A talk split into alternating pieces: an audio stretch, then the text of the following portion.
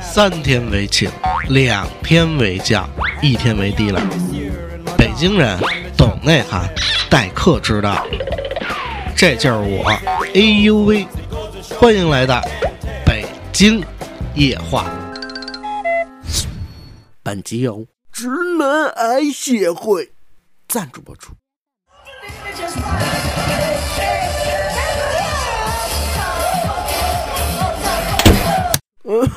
老婆子，是你回来了吗？是啊，你在干嘛呢？我我我在扒袋子呢，嘴够硬的呀！哎呦，北京夜话是不是又开始呢？啊，老婆子，我先听节目去呢。那走了。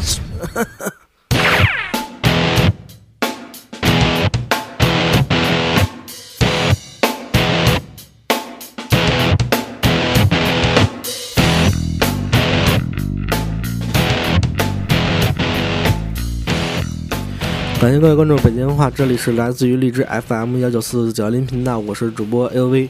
呃，咱们之前的两期节目呢，这个达到了十万加点击量啊。当然呢，原因是很多的，最主要的还是因为荔枝它给放到了一首页推广，这是一好事儿啊。但问题是我们那期节目本来是打算做一测试，啊，语速放慢，我们想做一个这个慢播类节目。因为因为标题嘛，我们每期标题先定的，我们就没有一个主线，所以我们聊得很碎，就是大家想聊什么聊什么嘛。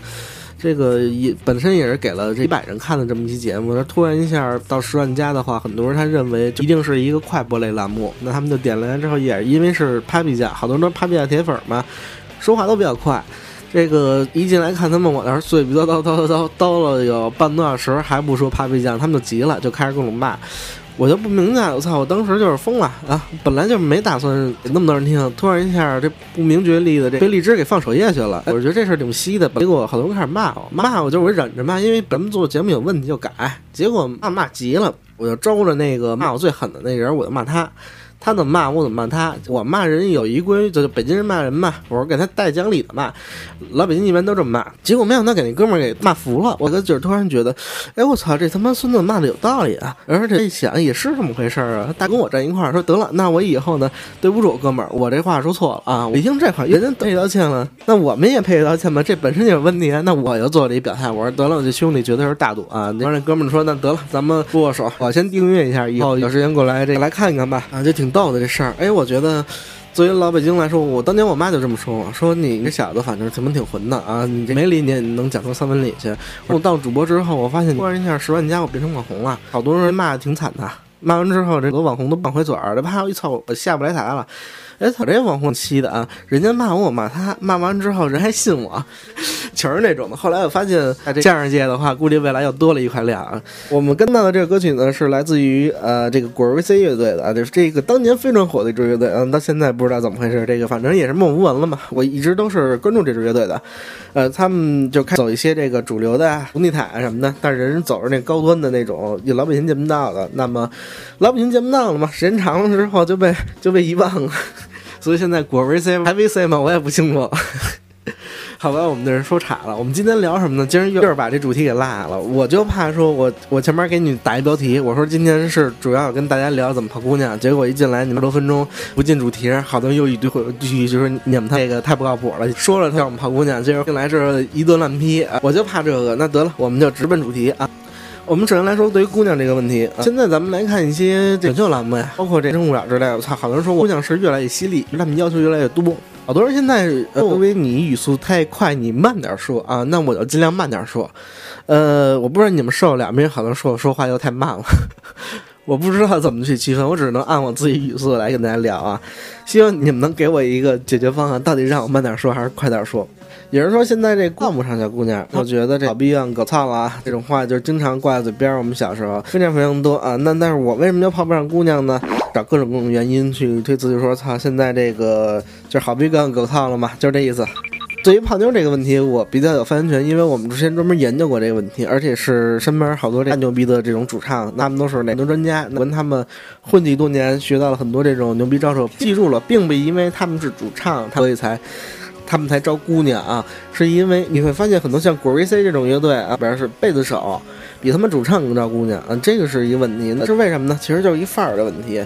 姑娘啊，她本身就是天生的就演，他们根据特定的这规则挑选符合要求的演员。可惜一般就女人啊都太复杂了，所以连自己都看不清楚自己她的想要什么啊，他们只能是依靠本能啊，她去寻找另一半。那么这种本能呢，其实就一些潜规则的，它本身的一种规则在里边。那你只要按照这种规则啊去做啊，那么一步一步按他的要求去做就知道。可是女人太复杂了嘛，她自己也不知道这些规则是什么的，她只是能感觉出来。那么这就给男人留了一个非非常大的一个机会。你知道了这点之后呢，下一步就要问了，那么这些机会到底是什么？那第一点最重要的，那一定是你的穿着打扮。你的第一印象，我们知道在职场来说，这是最重要的。同样的，你在见女孩的时候，第一印象非常重要，所以有非常注重穿着的，包括现在也非常注重穿着。我曾经有幸啊碰到全世界最会穿衣服男人，个不高的他穿衣服就好看啊，穿了这个偏深这点穿什么都好看，就是他自己会搭配。呃，我有幸在他来北京的时候，我他的这音乐总监老头挺有个性的，他要求很多医院都是他自己选。老头他就是会穿衣服，会穿衣服，现在是自己做品牌嘛。那么从这点就能看出来，这衣服是非常重要的，对于一个男人来说。但是现在说实话，中国人来说，全世界最懒的。一般来说。咱们从不修眉，从不做面膜。我认为他们那种就是太娘娘了，太娘娘了啊！这个是绝对的。是年啊，总会做回面膜的。这个被媳妇儿逼着的。做修眉呢，就说你还他妈小心眼儿，你还连心眉。操，这话我从小听到大了，我真的是没办法了。呃，我媳妇有时候看不下去，就给我修去。你看日本人，日本人男人都是修眉的啊，他没假的，日本都没假的。嗯，他非常注重自己身上的任何的这种细节的，很注重细节嘛。嗯，从这点你看，日本人他的魅力就比中国人要多，他们会注重自己发际、人间呀什么的，他自己不会出去修嘛。但是人家是注重这点，中国人就是从来不注重这点。我最讨厌的这型就是职场男人穿的还是那种，我不是说那老板那种都无所谓了。我说你穿西服，那一看就像门口那保安那种西服似的，就是特土。中国人不会穿衣服，这是问题在这儿，然后也不修眉什么的，就是你看着就特像一个二三线城市特别脏的那么一个男。你说这种男人女人会喜欢吗？很多人说连穿西服这种他会喜欢，那但有一定 你也得要修饰一点儿，不是你穿上衣服你他妈就牛逼了，并不是啊。举个例子，你凤姐不带任何修饰的，你穿人再看衣服没用。就是你说你你凤姐啊，当时我们不是说什么？我在这个凤姐，我跟凤姐还有一段奇缘，未来有机会跟大家聊。那被凤姐拒绝了一些些故事，比较坎坷。好了，我们不说废话了，我们继续来说。呃，如何穿衣服？衣服已经记住了，是从下往上穿的，不是从上往下穿的。是先选鞋，再选袜子，选裤子，然后你腰带、衬衫。领结或者领带，袖扣，然后往上边是你的帽子。你的搭配一定是从下往上搭配的。我们跟大家来说，这个如何穿衣服呢？可能这个顺序有点乱，但你能记住搭配的方式是从下往上。嗯，我们随便点一个，比如说袜子，我们一般都知道先穿袜啊，男人爱穿，就是破我的爱穿这种船袜，小船袜，那比较舒服啊。呃，刚穿不习惯，但穿时间长了还是觉得比较舒服的。船袜它是比较舒服的。如果是于职场来说的话，我们一定是还是要穿这种遮腰袜嘛，这种的话才是符合职场要求的。你穿皮鞋呀，你穿白袜子，呃，全世界只有杰克逊他那么穿好看，看了谁穿他妈都是我操啊，你懂的。所以记住了，你穿皮鞋，你一定要穿黑袜子，无论是什么颜色的鞋，什么颜色搭配，你一定要穿黑袜子。在以前来说，这男人是穿丝袜的，这个是无可厚非的。我是学爵士乐的，所以我会研究很多这关于美国历史。我看了很多的照片，这种大师他当年非常闷的男人，穿着是一个丝黑的一个袜，像我们现在的七色棉袜就可以。薄一点的嘛，不一定可以厚点嘛。袜子一定记住了，它的高度一定要到我们的这腿儿下腿的这个小肚这个位置。具体的位置在哪儿呢？是你坐下的时候翘上二郎腿，你的袜子啊一定是要隐藏在你的裤子里边的，不能露出你大白腿，这就错误了。我特别爱看一期节目，这个福江狼眼在给大家做的一个广告。财经里边很多这种牛逼的这些学者啊，我都非常喜欢，但是我最看不起的就是他们。坐下来之后能看见腿了，这就是太低了。有人还翘二郎腿，肉就露出来了。没办法，这是中国人不会穿衣服，所以一定记住了，袜子一定要高。你不怕特别高，觉得这袜子有点稀吧？这个袜子太高了，但其实不是的，这是个礼貌。呃，你露出腿来之后就显得太他妈寒碜，你还不懂，就是不懂品。那么你这样的女人一看就，哎呦操，受不了啊！啊，这是一个。我们网上说，还说这个裤子，如果你个不高的话。你的裤子不要太长，你可以露出一些脚踝的这个位置稍微短一点，变成一个类似于九分裤的样子。你穿西服啊，我特别说的是，西服你穿成跟九分裤的似的，这个时候呢，你袜子还得要长啊，一定要长啊。呃，九分裤的话，显得你个会高啊，显得你个会高。我们说这个全世界最穿衣服的男人，他就是，呃，基本上九分裤，你会发现他的这个比较脚，显他高，他本人挺矮的，本人特别矮。是裤子问题吗？我们说这腰带，腰带它其实是一质感问题，呃，所以你要选好是什么样的质感的腰带。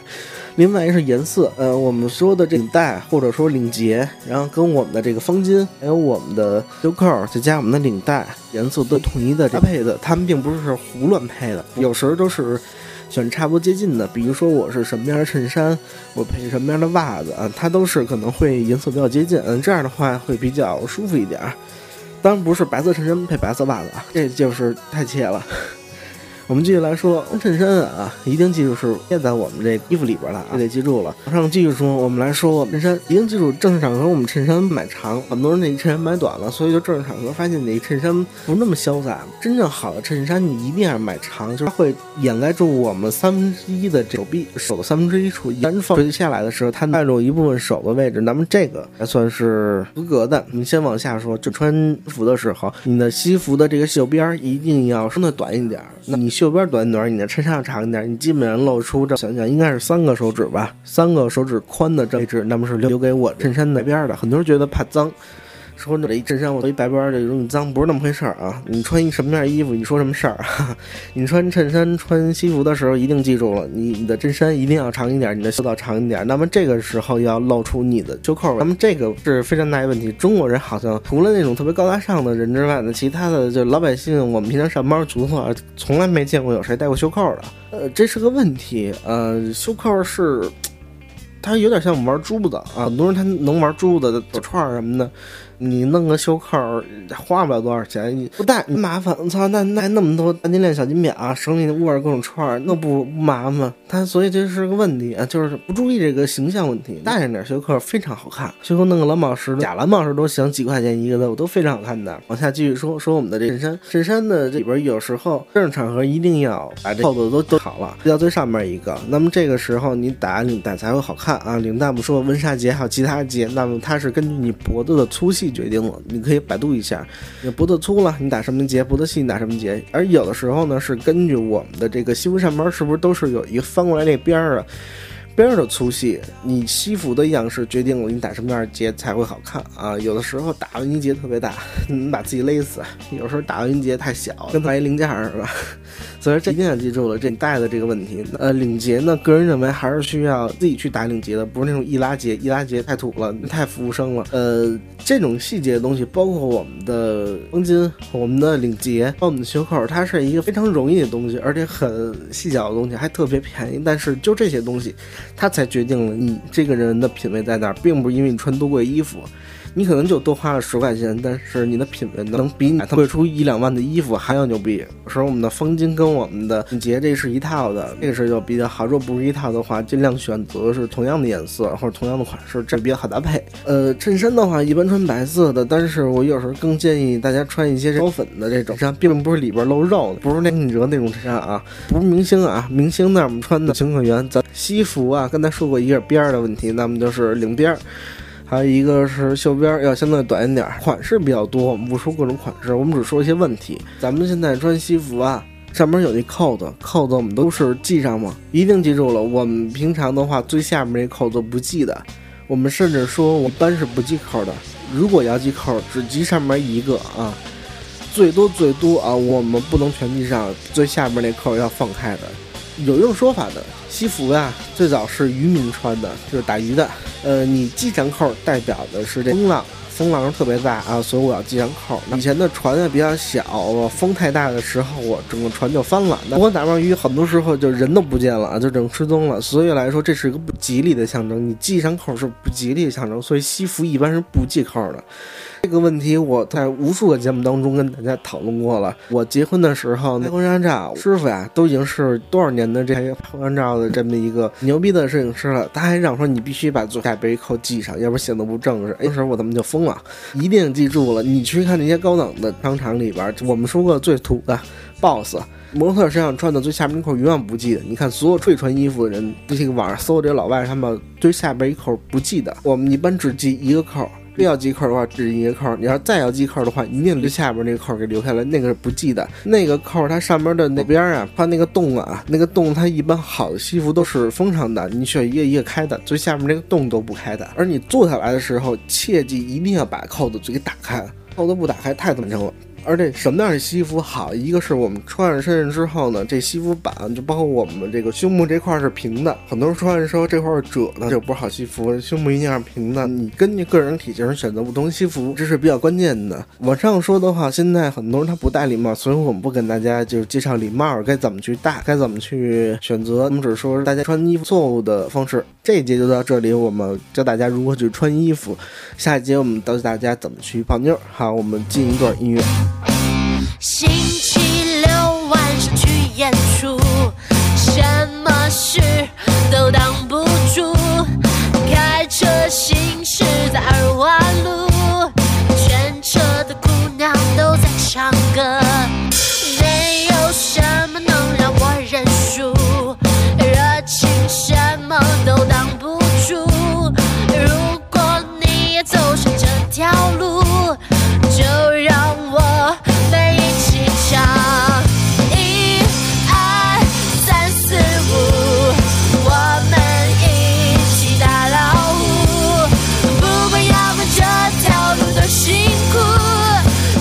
今天我们来推荐的这支乐队，它是来自于中国比较著名的一支女子天团啊，Miss Miss 乐队。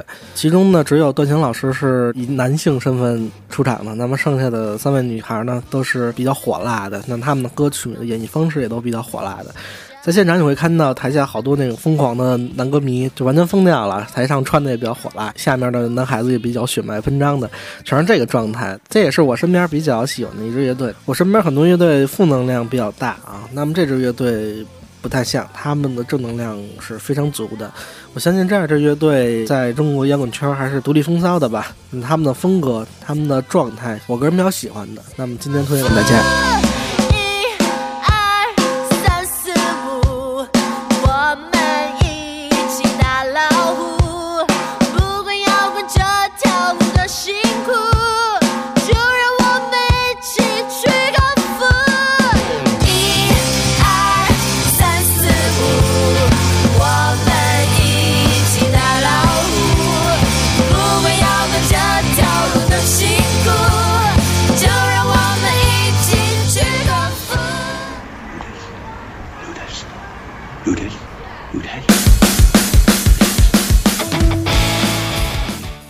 明天话题是如何泡姑娘啊！我们终于进入主题了。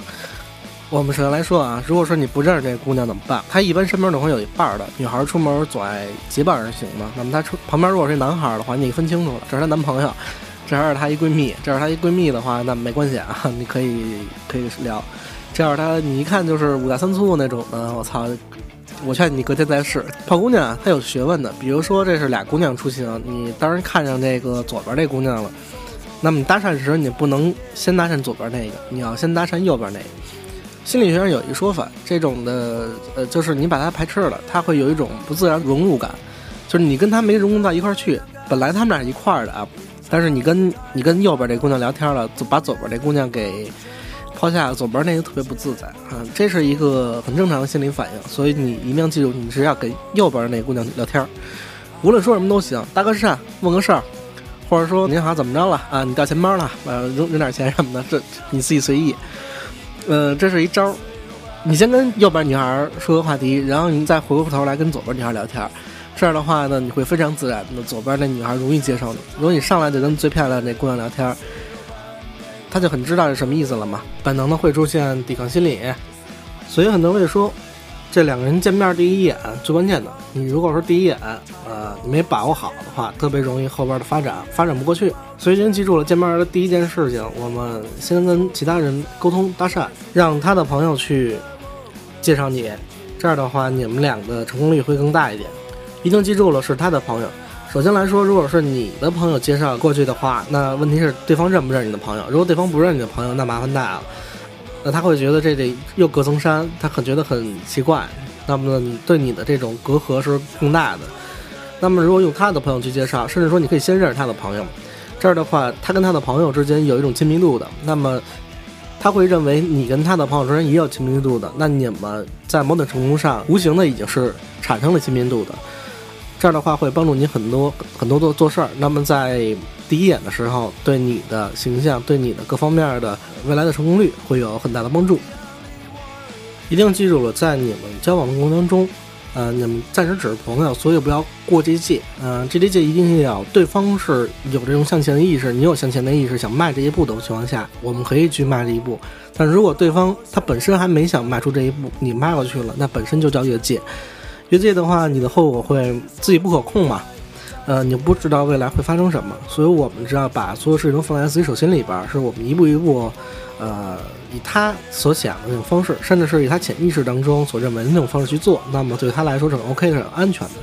女人的心里一定记住了，安全是最重要的，所以我们在她安全的范围之内做我们能做的事情。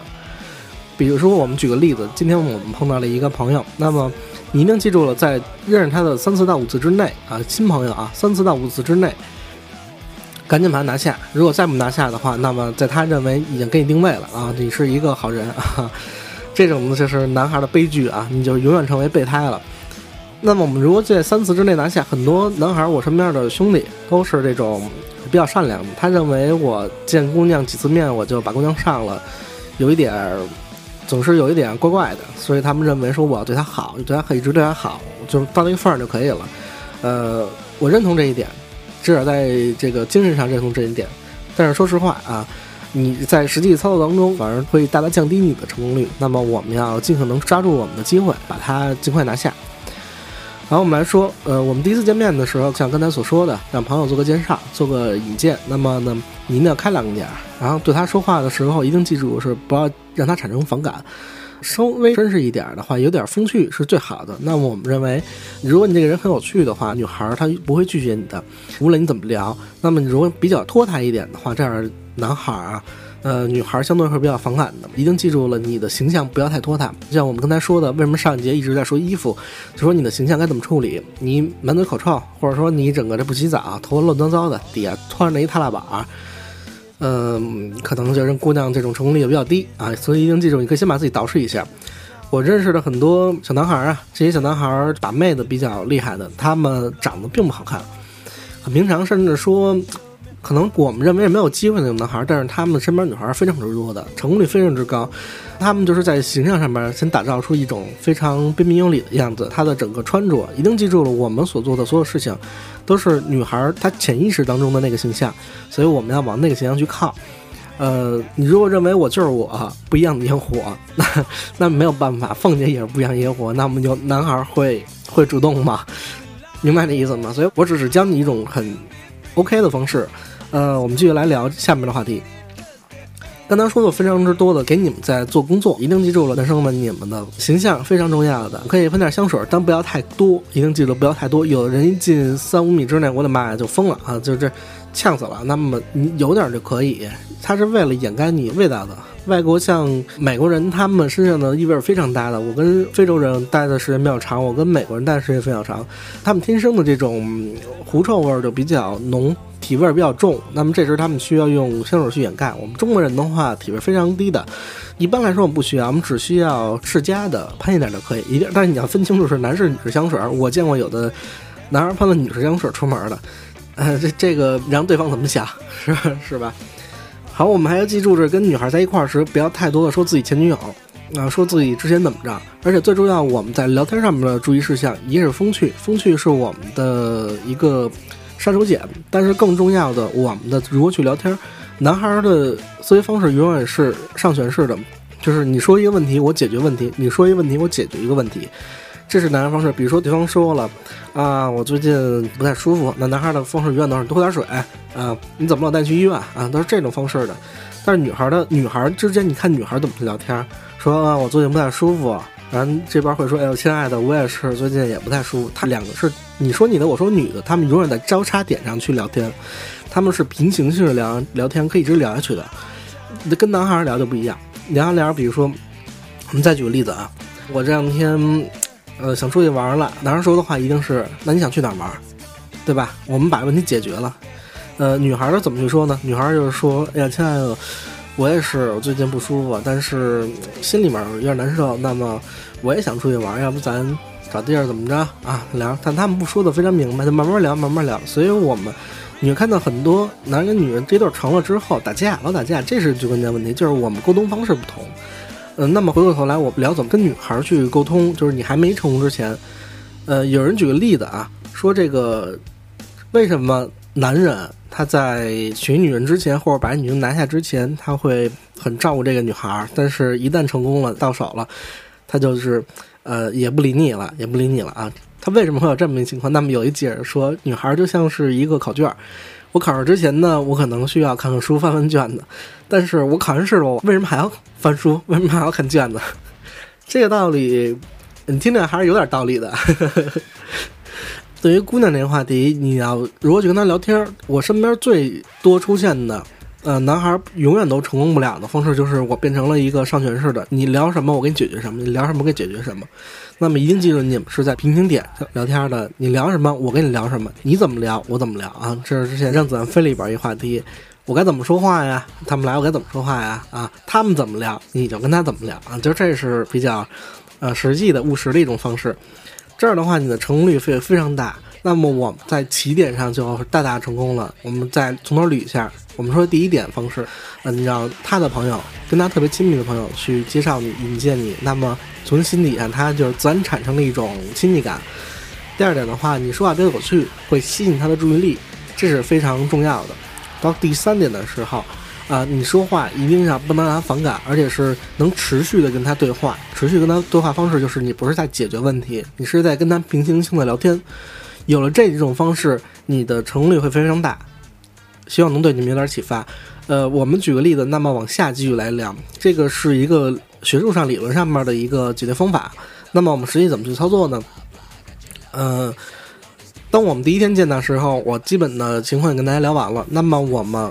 隔天会跟他联系一下，说，呃，咱们出来玩好不好啊？或者说那个有没有时间怎么着的？这都看你怎么去约了。约出来之后，我们不要去看电影，不要去，呃，做一些两个人没有对话、没有互动的事情。一定记住了，你当你把妹子的时候，一定记住你们的最关键的目的是语言上有沟通了，下一步一定要身体上的交集。那么不是说我我要实际做什么，而且你们一定要做互动。互动是我们最关键的，所以在第二次见面的时候，我们的中心的这个词汇就叫互动。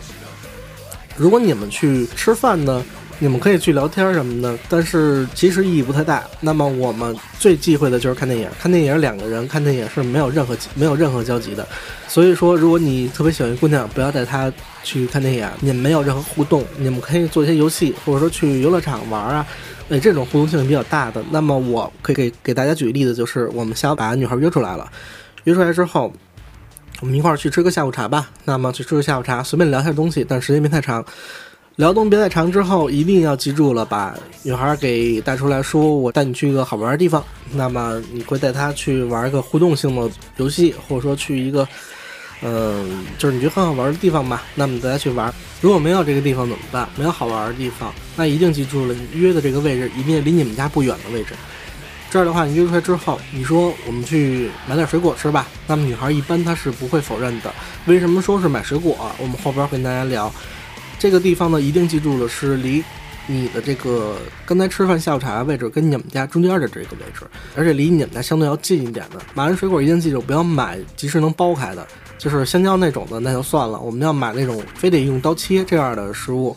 完之后，你会跟他找个借口说要不要来我们家？我们家，我们家里有小狗，有些小动物。女孩一般只要有小动物的话，她不会拒绝。至少的话，在第一步你是成功的。如果你们家没有小动物的话，相对麻烦一点。那你也可以说，就是因为这个东西打不开嘛。呃，正好附近是我们家，那去我们家给你切个水果吃，而且时间不长。一定记住，你的这个时间是在女孩儿。呃，她所认为的安全的范围之内。如果你晚上十点了，说咱们买个水果吃的话，来我们家，那女孩是肯定她会有一心理有心理，而且你下午的时候呢，她还是比较安全的。这样的话，他会说你们家里那个父母在不在啊？那肯定不在嘛。那么告诉他，现在咱们可以去，呃，带女孩来你们家了。那么这点基本完成了。到了家之后，你就开始切水果啊什么的，完事照顾她呀。啊，这个时候你们家宠物是吸引她的最关键的问题，而且你怎么让女孩第二次再来你们家？女孩在第一次来男孩家的话，一定是那种非常紧张的。那么我们去做一个假象，让她第二次来咱们家，这是怎么处理的呢？让他先吃一点水果，然后你说我今天还没遛狗，要不要咱们一块儿出去遛遛狗啊？呃，遛遛动物啊？那么女孩这个时候也不会反感的，你会带她出去遛狗。等她再次回到你们家时，就会发现女孩的开朗程度，跟她的这个房子里的熟悉程度，她认为这个地方至少是安全的了。呃，至此你的成功率就是已经过半了。再往下怎么发展，那么就是你们的问题了。